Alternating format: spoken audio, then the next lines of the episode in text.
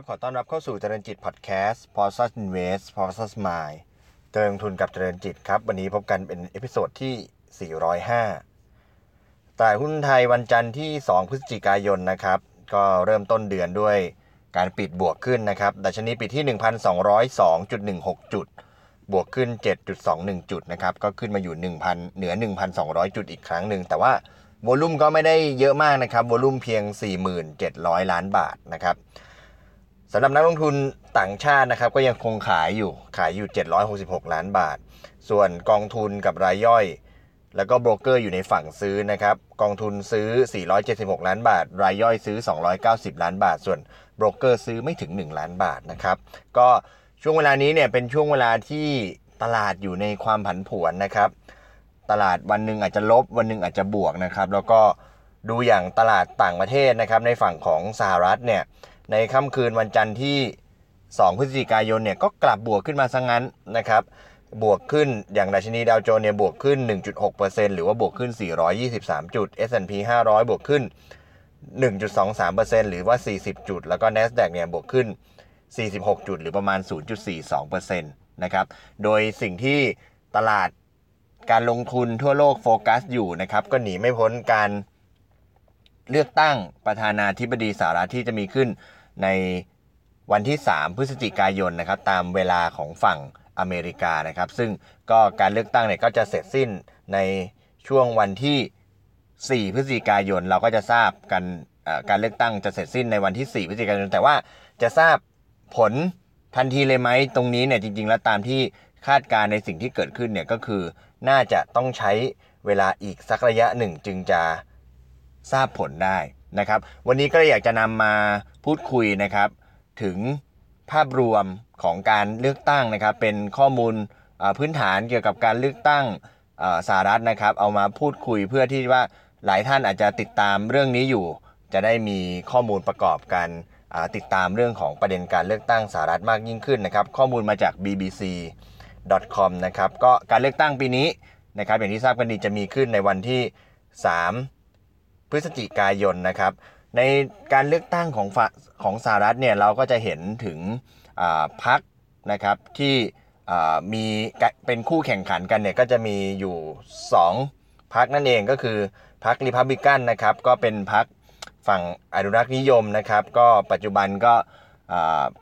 ผู้ดำรงตำแหน่งประธานาธิบดีก็มาจากพรรคริพับบิกันก็คือประธานาธิบดีโดนัลด์ทรัมป์แล้วก็จะเป็นผู้สมัครเป็นคู่แข่งขันในการ เลือกตั้งประธานาธิบดีในครั้งนี้ด้วยก็หวังว่าจะสามารถอยู่ในตำแหน่งได้ต่อเนื่องไปอีก 4 ปีนะครับ โดยฝั่งของพรรคริพับลิกันเนี่ยก็เป็นพรรคที่ในลักษณะของอนุรักษ์นิยมนะครับเรื่องของนโยบายต่างๆนะครับก็จะเป็นในลักษณะของการอาจจะเป็นเรื่องของการให้ภาษีอยู่ในระดับต่ำนะครับหรือว่ามีความเข้มงวดในแง่ของการผู้อพยพเข้าเมือง หรือว่าเรื่องของสิทธิ เรื่องของกฎหมายเรื่องปืนต่างๆเนี่ยก็จะเป็นในมุมในมุมในมุมนั้นนะครับผู้ที่เคยดำรงตำแหน่งมาจากพรรครีพับลิกันก็เช่นประธานาธิบดีจอร์จดับจอร์จดับเบิลยูบุชเป็นต้นนะครับ ส่วนฝั่งพรรคเดโมแครตเนี่ยก็จะเป็นในฝั่งของลักษณะของพรรคเสรีนิยมนะครับวันปีนี้ก็มีผู้ผู้เข้าแข่งขันในการชิงตำแหน่งประธานาธิบดีก็คือคุณโจไบเดน นะครับ ก็เป็นลักษณะของคุณโจไบเดนเนี่ยก่อนหน้านี้ก็เคยเป็นเป็นรองประธานาธิบดีในสมัยของประธานาธิบดีบารักโอบามามานะครับพรรคของเดโมแครตเนี่ยก็จะเน้นไปในเรื่องของสิทธิที่มนุษยชนนะครับ เรื่องของการพูดถึงนโยบายเกี่ยวกับเรื่องของการอพยพเข้าเมืองเรื่องของการเปลี่ยนแปลงของสภาวะอากาศเรื่องของการอนุรักษ์สิ่งแวดล้อม เหล่านั้นนะครับ ก็มองว่าเรื่องของรัฐบาลหรือว่าเรื่องของพรรคการเมืองเนี่ยควรจะเข้ามาดูในเรื่องของชีวิตคน เช่น เรื่องของนโยบายเกี่ยวกับ health insurance health care เป็นต้นนะครับ ก็เหล่านี้เนี่ยก็จะเป็นนโยบายเป็นทิศทางของทางฝั่งพรรคเดโมแครตนะครับ ซึ่งทั้งสองท่านเนี่ยตอนนี้เนี่ยก็ผู้ผู้ชิงตำแหน่งทั้งสองท่านทั้งโจไบเดนแล้วก็โดนัลด์ทรัมป์เนี่ยก็อายุ เยอะทั้งคู่นะครับ เกิน 70 ทั้งคู่นะครับ ประธานาธิบดีทรัมป์เนี่ย ตอนนี้อายุ 74 ปีนะครับ ส่วนส่วนคุณโจไบเดนเนี่ย อายุ 78 ปีนะครับ ทีนี้ก็เป็นเรื่องที่จะต้องทำความเข้าใจกัน อาจจะหลายท่านจะทราบแล้ว แต่ว่าก็มาพูดอีกครั้งหนึ่งแล้วกันเรื่องของการเลือกตั้งระบบการเลือกตั้งของสหรัฐเนี่ยก็จะเป็นรูปแบบของคณะผู้แทนเลือกตั้งหรือว่า เป็น electoral vote นะครับก็คือแต่ละรัฐของสหรัฐอเมริกาเนี่ยก็จะมีนำมีจำนวนของคณะผู้แทนการเลือกตั้งนะครับคณะผู้แทนเลือกตั้ง ซึ่งจะถูกกำหนดโดยจำนวนประชากรนะครับแล้วก็ทั้งหมดเนี่ยคณะผู้แทนเลือกตั้งเนี่ยก็จะมีทั้งหมดรวมกัน 538 คนนะครับจากทั้งหมดของแต่ละรัฐเนี่ยรวมกันเข้ามา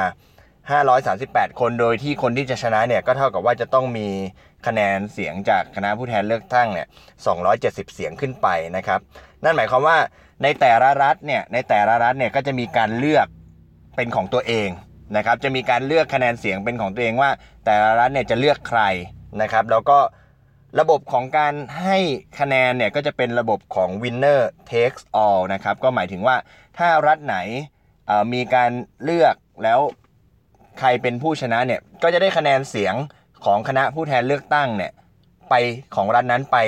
ทั้งหมดเลยนะครับ เพราะฉะนั้นก็เลยเกิดขึ้นในการเลือกตั้งในปี 2016 ในครั้งที่ผ่านมาที่คุณฮิลลารีคลินตันเนี่ยมีคะแนนเสียงโหวตทั่วประเทศเนี่ยสูงกว่าคุณโดคุณโดนัลด์ทรัมป์แต่ว่าด้วยการเลือกตั้งแบบอิเล็กโทรโหวตเนี่ยเนื่องจากว่าในแต่ละรัฐแต่ละรัฐแต่ละรัฐเนี่ย คุณโดนัลด์ทรัมป์เนี่ยสามารถที่จะได้คะแนนเสียงจากคณะผู้แทนเลือกตั้งได้มากกว่า ก็สามารถชนะขึ้นดำรงตำแหน่งเป็นประธานาธิบดีได้นะครับ เพราะฉะนั้นเนี่ยตรงนี้เนี่ยในแต่ละรัฐก็ยกตัวอย่างเช่นแคลิฟอร์เนียเนี่ยมีจำนวนผู้แทนเลือกตั้งเนี่ย55 คนนะครับ เท็กซัส 38 คน ฟลอริดา 29 คน นิวยอร์ก 29 คน เป็นต้น อันนี้ก็เป็นรัฐใหญ่ ๆ แต่ว่าอย่างยกตัวอย่างเช่น รัฐเล็กๆเนี่ยบางบางรัฐก็มีแค่ 3 คนเป็นต้นนะครับ ซึ่งมีการจัดสรรเนี่ยตามลักษณะของจำนวนประชากรนะครับ ทีนี้เนื่องจากว่ามันเป็นไอตัว winner takes all เนี่ยซึ่งคนที่ชนะเนี่ยจะต้องได้คะแนนจากคณะผู้แทนเลือกตั้งสูงที่สุดเนี่ยเพราะฉะนั้นเนี่ยคะแนนก็จะไปจะไปโฟกัสอยู่ นะครับ คือแต่ละแต่ละรัฐแต่ละรัฐเนี่ยบางรัฐเนี่ยจะเป็นรัฐที่ มีผลคะแนนแบบแบเบอร์อยู่แล้ว ก็ต้องบอกว่าคือบางรัฐเนี่ยเป็นรัฐที่เป็นเดโมแครตอยู่แล้ว บางรัฐก็เป็นรัฐของรีพับลิกันอยู่แล้วนะครับ แต่ว่าการเลือกตั้งการแข่งขันเนี่ยจะไปโฟกัสอยู่ในรัฐที่มีจำนวนคณะผู้แทนเลือกตั้งอย่างมีนัยสำคัญด้วย แล้วก็ ไม่ได้มีพักไหนที่ที่ที่มีคะแนนนำอย่างแบเบอร์นะครับ ก็ก็จะเป็นพักเอ่อจะเป็นรัฐที่เรียกว่า battleground state นะครับก็คือเหมือนกับมันมีการแข่งขันที่สูง แล้วก็ใครที่สามารถที่จะทำคะแนนเสียงในรัฐนี้ได้และสามารถดึงคะแนนจากได้สามารถเทคเอาตัวเสียงจากคณะผู้แทนเลือกตั้งไปได้เนี่ยก็จะมีโอกาสที่จะชนะได้ เช่นเดียวกันนะครับ ซึ่งในการการเลือกตั้งในครั้งนี้เนี่ยก็จะมีการเลือกตั้งอยู่สองรูปแบบนะครับ การลงคะแนนเสียงสองรูปแบบโดยที่ผู้ที่มีอายุ 18 ปี แล้วก็มีคุณสมบัติตามที่จะสามารถเลือกตั้งได้ของสหรัฐเนี่ยก็สามารถที่จะเลือกวิธีการเลือกตั้งได้ 2 วิธีหนึ่งก็คือ การที่ไปที่คูหาเลือกตั้งในวันเลือกตั้งนะครับ แล้วก็อีกด้านหนึ่งก็คือเป็นวิธีการก็คือการที่ส่ง เป็นลักษณะของจดหมายนะครับเป็นการส่งจดหมาย ซึ่งในประเด็นนี้เนี่ยก็ทำให้มีประเด็นที่ว่าเนื่องจากว่ามันจะมีทั้งในสัดส่วนของการไปโหวตที่คูหา แล้วก็การโหวตผ่านในเรื่องของอผ่านทางเมลเนี่ยก็จะทำให้ผ่านทางเมลผ่านบัตรเลือกตั้งเนี่ยก็จะทำให้อาจจะต้องมีเรื่องของการนับคะแนนที่จะยืดออกไปเพราะฉะนั้นในเช้าวันที่ 4พฤศจิกายนที่เป็นเวลาของบ้านเราเนี่ยเราอาจจะยังไม่ได้รู้ผลในทันที แต่ว่าก็อาจจะพอจะรู้แล้วก็อาจจะส่งผลต่อในเรื่องของการลงทุนทั่วโลกแล้วก็บ้านเราด้วยเช่นเดียวกัน ทีนี้ในเรื่องของการเลือกตั้งในครั้งนี้เนี่ยไม่ได้มีแต่เพียงเลือกประธานาธิบดีเท่านั้นนะครับ ในส่วนของอผู้เลือกตั้งเนี่ยก็จะต้องมีการเลือกในส่วนของสสแล้วก็สวด้วยเช่นเดียวกันในทางฝั่งของอเมริกาเนี่ยเขามีสภา ที่เรียกว่าสภาคองเกรสเนี่ยก็จะประกอบด้วยในส่วนของสสซึ่งมีทั้งหมด 435 ที่นั่ง ซึ่งจะมีการเลือกในครั้งนี้นะครับในครั้งนี้ทั้งหมดนะครับ ส่วนตัวสวนะครับเขาจะมีทั้งหมด 100 ที่นั่ง ซึ่งในส่วนของสสเนี่ยเขาจะมีในมีการเลือกตั้งใหม่ทุก ๆ 2 ปีนะครับ ส่วนทางสวเนี่ยเขามีการเลือกตั้งใหม่ทุก ๆ 3 ปี แต่ว่าทุกๆหนึ่งจะมีการดำรงตำแหน่งทุก ๆ 6 ปีขออภัยนะครับ คือสสเนี่ยมีมีการดำรงตำแหน่งทุกครั้งละ 2 ปี แต่ว่าสวเนี่ยก็คือ ก็คือจะมีในส่วนของดำรงตำแหน่ง 6 ปี แต่ว่าจะมีการหนึ่งในสามเนี่ยจะมีการเลือกตั้งใหม่ทุก ๆ 2 ปี เพราะฉะนั้นครั้งนี้เนี่ยในส่วนของสสเนี่ยก็จะมีการเลือกใหม่ 435 ที่นั่ง แต่ว่าถ้าเกิดสวเนี่ยก็จะ 1 ใน 3 ก็คือ สามสิบสามที่นั่งนั่นเองนะครับ ซึ่งตอนนี้เนี่ยเดิมทีเนี่ยในฝั่งของสภาคองเกรสเนี่ยทางสสเนี่ยเดโมแครตเนี่ยเป็นเป็นเป็นผู้ที่มีเป็นพรรคที่มีเสียงในสภาเนี่ยเยอะกว่าครั้งนี้ก็มีความตั้งใจที่จะสามารถที่จะรักษาที่นั่งในสภาด้วย แล้วก็มีความตั้งใจที่จะเพิ่มสัดส่วนของสวที่จะเข้ามาเป็นเสียงของพรรคด้วยนะครับ เพราะฉะนั้น ในการเลือกตั้งในครั้งนี้เนี่ยก็ยังต้องอาจจะต้องใช้เวลานิดนึงในการที่เราจะสามารถรู้ได้ว่าใครจะเป็นประธานาธิบดีนะครับ แล้วก็ติดตามไปต่อว่าเรื่องของสมาชิกสภาเนี่ยจะใครที่จะได้ครองเสียงข้างมากในสภาด้วยเช่นเดียวกัน เพราะว่าถ้าใครได้ครองเสียงข้างมากยกตัวอย่างเช่น สถานการณ์ปัจจุบันนะครับ แม้ว่า โดนัลด์ทรัมป์เนี่ยคุณโดนัลด์ทรัมป์จะเป็นประธานาธิบดีที่มาจากพรรครีพับลิกัน แต่ว่าในเสียงส่วนใหญ่เนี่ยในสภาเนี่ยเป็นเสียงของที่มาจากทางฝั่งของเดโมแครตเนี่ยก็จะมีเรื่องของการคานอำนาจกันด้วย เช่นเดียวกัน หลังจากที่เราทราบผลการเลือกตั้งแล้วเนี่ยก็สมมุติว่าถ้าเกิดคุณโจไบเดนได้เป็นประธานาธิบดีเนี่ยก็กว่าจะที่จะเริ่มงานจริงๆเนี่ยก็จะเป็นในช่วงต้นปีหน้าไม่ได้มีการเข้ามาแทนในส่วนของ ประธานาธิบดีทรัมป์ซะทีเดียวนะครับ ก็ยังใช้เวลาในช่วงปีหน้าจึงจะได้เริ่มต้นงานใหม่นั่นเองนะครับ ในส่วนตรงนี้เนี่ยในส่วนของคะแนนเสียงหรือว่าการทำโพหรือว่าทำเรื่องของการผลชี้วัดต่างๆเนี่ยตอนนี้ก็ต้องบอกว่าในส่วนของคุณโจไบเดนเนี่ยก็มีคะแนนนำอยู่ประธานาประธานาธิบดีโดนัลด์ทรัมป์อยู่นะครับ แต่ว่า พอถึงเวลาจริง ๆ แล้วก็ต้องมาดูนะครับ เพราะว่าอย่างยกตัวอย่างในปี 2016 ที่ผ่านมาเนี่ยในมุมของการทำโพลเองเนี่ยคุณฮิลลี่คินตันก็นำมาตลอดนะครับ แต่ว่าในวันสุดท้ายเนี่ยในการเลือกตั้งจริงๆเนี่ยปรากฏว่าทางฝั่งของประธานาธิบดีโดนัลด์ทรัมป์เนี่ยสามารถที่จะมีคะแนนเสียงชนะในแต่ละรัฐที่เป็น battleground state นะครับ แล้วก็สามารถที่จะดึงคะแนนของคณะผู้เลือกตั้งเนี่ยแล้วก็สามารถที่จะมีคะแนนสูงกว่า แล้วก็สามารถ เข้ามาดำรงตำแหน่งเป็นประธานาธิบดีด้วยเช่นเดียวกันนะครับ ตรงนี้ก็เป็นประเด็นสำหรับการเลือกตั้งที่ของสหรัฐที่จะมาถึงนะครับ ก็อย่าลืมดูเวลาที่ติดตามก็ไปติดตาม ส่วนมากเขาก็จะรายงานข่าวในมุมของเรื่องของว่า swing state เนี่ยแต่ละที่แต่ละที่เนี่ยเป็นยังไงนะครับที่ได้ยินชื่อที่ได้ยินรัฐที่ยังไม่ได้มีคะแนนที่ชัดเจนก็ยกตัวอย่างเช่นเพนซิลเวเนียโอไฮโอ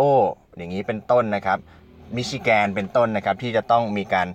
ไปวัดว่าจะมีการสามารถที่จะใครจะเป็นผู้ชนะแล้วก็ได้คะแนนจากรัฐเหล่านี้ไปเป็นต้นนะครับ ก็ยังต้องดูติดตามดูไปสำหรับการเลือกตั้งประธานาธิบดีสหรัฐนะครับ ซึ่งส่งผลให้ตลาดหุ้นเนี่ยมีความผันผวนทั้งในฝั่งของตลาดต่างประเทศแล้วก็ส่งผลมาถึงตลาดหุ้นบ้านเรานะครับ ส่งท้ายนะครับว่าถ้าผลออกมาเนี่ยใครได้เป็นประธานาธิบดีแล้ว หุ้นตัวไหนน่าจะเป็นตัวเลือกนะครับ ก็ไปเอาข้อมูลจากข้อมูลของนักวิเคราะห์บริษัทหลักทรัพย์กสิกรไทยนะครับเขาคาดไว้ว่าถ้าไบเดนชนะนะครับถ้าคุณไบเดนชนะนะครับจะมองเป็นบวกกับอะไรบ้างเมื่อกี้ เราได้พูดคุยไปแล้วว่านโยบายของแต่ละพักเนี่ยเป็นยังไงนะครับ ถ้า